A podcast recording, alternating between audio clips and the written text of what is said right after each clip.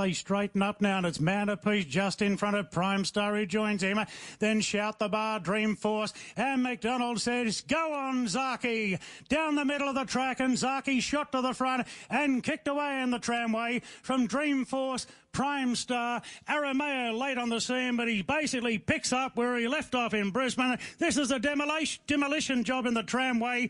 Eased him down, Zaki, to win it by two lengths to Aramayo. Star of the Seas third, then came Rock from Shouth, the Bar, All Saints Eve. Dreamforce pulled hard in the runner from Lions Roar, and a Prime Star weakened out. Well, as Darren Flindell said, and quite succinctly as well, he picked up where he left off. He was great during the uh, the, the winter here, of course, with the Hollandale, the Doomben Cup, and then the Q twenty-two. And yesterday, an, expect, an expected victory, but uh, nevertheless a very impressive one. Well, absolutely. And you know what I loved about that uh, win too?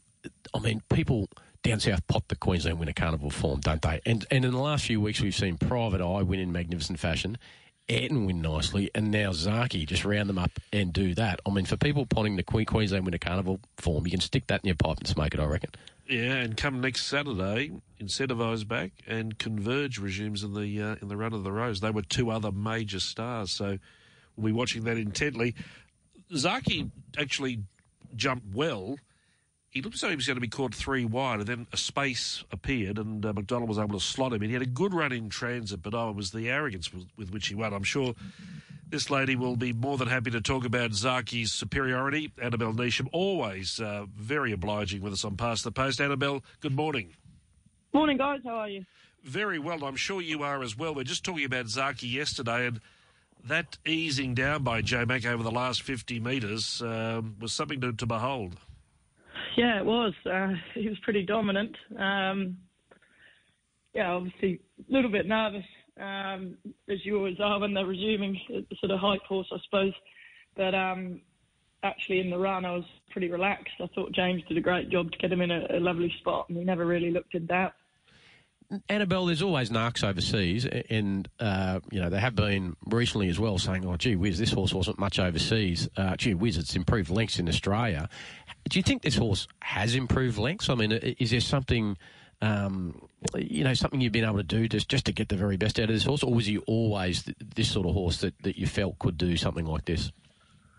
Well, he was a genuine Group two, sort of Group two slash three horse over there.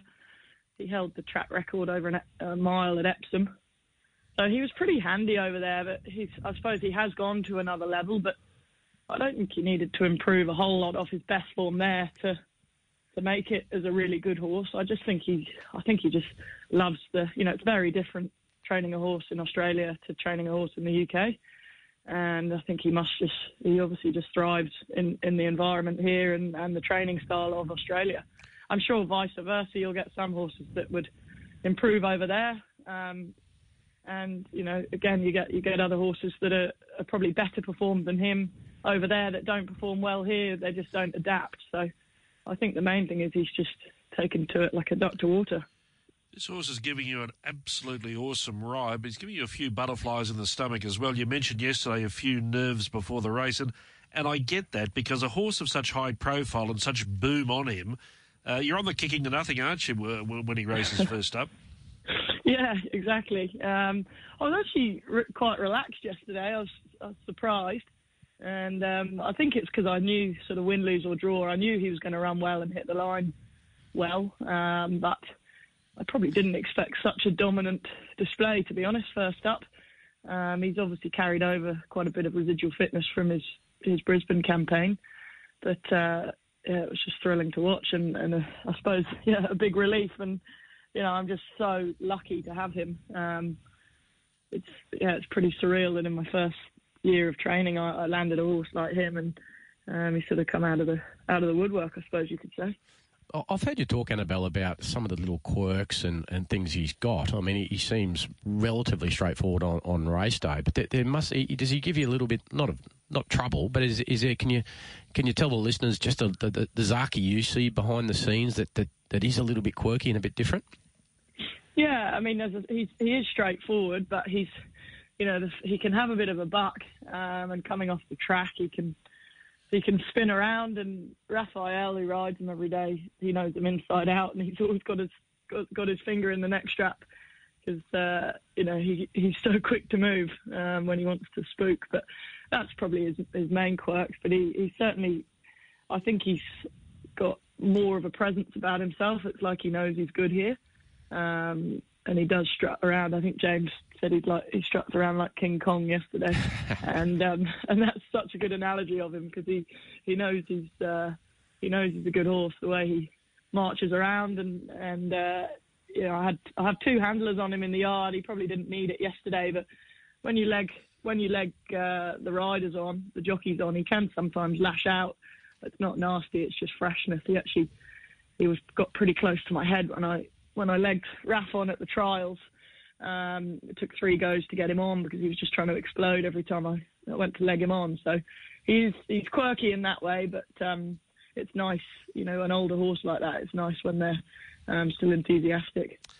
The grand final is, uh, of course, obvious, the Cox Plate. Now, just reading the post-race reports, uh, you were undecided whether you'd go to the George Main or maybe the Underwood at Sandown. That's an eighteen hundred metre race at the, the end of the month. Uh, are you any clearer in your thoughts this morning on that? Um, not really. We'll work that out tomorrow. Um, it's I, I probably would rather go to the Underwood. I like, he's going to have to have three weeks between runs at some stage, um, and I'd like to do it at the start of the campaign, but just depends on logistics, because if I could um, get staff into quarantine down there, which is what we're trying to work on, um, that would certainly make life easier and it'd probably make my decision for me. But if not, you know, he's got the George Main there as an option. I don't think it really matters which he goes to. It's it's uh, obviously, you know, he's going to be really competitive and, and hopefully hard to beat wherever he goes. But it's still just about uh, being a stepping stone towards his grand final. At, at what point, Annabelle, do you lock in a Melbourne-based jockey to, to ride him potentially in the Underwood, but certainly the Cox Plate? Because, I, I mean, James McDonald yesterday said he was going to do everything to try and get there, but that would seem uh, roughly four billion to one at the moment with the COVID situation. I mean, you, you just about have to swim across the Murray River uh, to, to, to sort of be any chance. So, I mean, the, you know, it, it looks for all intents and purposes like you're going to need a Melbourne jockey. So at what point do you make that call? At what point do you sort of, you know, say, rightio, we've got to lock someone in? Yeah, um, well, Craig Williams will ride him in the Underwood if he goes there. Um, I haven't locked anyone in beyond that. He's, he's. Uh, look, I know a lot of people are locking in jockeys, but I suppose we're just hoping there's a small glimmer of hope. It's still a long way to the Cox Plate, you know, whether the landscape changes, and they seem to be able to get A F L players around the place, so whether uh, we can stretch that to jockeys, I don't know, but we'll be we'll be trying. Um, but look, if not, um, I'm sure Craig will be trying to put his hand up to, to ride him beyond the Underwood. He's a very experienced rider. He's won a couple of Cox Plates before and is great under pressure. So um, look, there were plenty of, of jockeys holding their hand up, and um, I'm sure they'll continue to do so. It's amazing how you become popular with jockey agents when you've got a horse like this. you, and you make a very good point that this COVID situation, it does change day by day, and the Cox Plate is still a, a fair way away, relatively speaking. I just want to go back to the, the Winter Carnival, and of course the high mark was the Doomben Cup win, you know, a seven-length margin and ease down. When he went to the Q twenty-two, and you weren't always certain you were going to go there, but in the end you did, the money was good, and, and he won.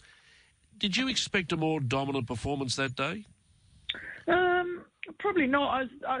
The distance worried me a little bit. I thought he might be vulnerable um, over the extended distance, but I did just think class would probably carry him to the win, and it was probably the you know the lure of the prize money mm. and the fact that the horse was in good shape that, that we did run him. James said he didn't feel as brilliant as he had done.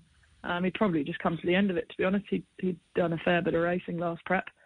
Um, but... You know, he still won pretty comfortably um, over probably an unsuitable distance. I think that probably is stretching him a little far. Where do we see Mo'oga next? He probably goes to the Maccabi Diva. Um, we've got Jai McNeil booked for him there, so we'll be an acceptor. And if we're happy with him, he, he worked reverse way yesterday um, and was very good. If we're happy with him um, through the week next week, then then he may head down to, to Flemington. I think he'll love that big track, long straight. Um Again, he's still got the option of the George Main as well if, for whatever reason, we didn't like the look of the, the Maccabi Diva. But um, just keen to keep all options open with him. He's, you know, he's a very versatile horse as well, and he could go to a Cox Plate or a or a Golden Eagle, probably favouring the latter at this stage, but um, it'll be good to, to give him a run Melbourne way if we can next weekend, which will just, you know, keep keep all doors open. The most important question of the lot to finish, Annabelle, did you have any of those uh, home-delivered margaritas like you last night, like you did when, uh, when Mulligan won the Group one? Was there anything anything on that front you can report? Yeah, I might be a little bit guilty of having had a couple of mugs. Outstanding. You deserve it. Hey, th- thanks for your time this morning. Looks like it's a, a good spring ahead. If yesterday's any indication, it's going to be, and we'll keep in touch during the next few months. Thanks, guys.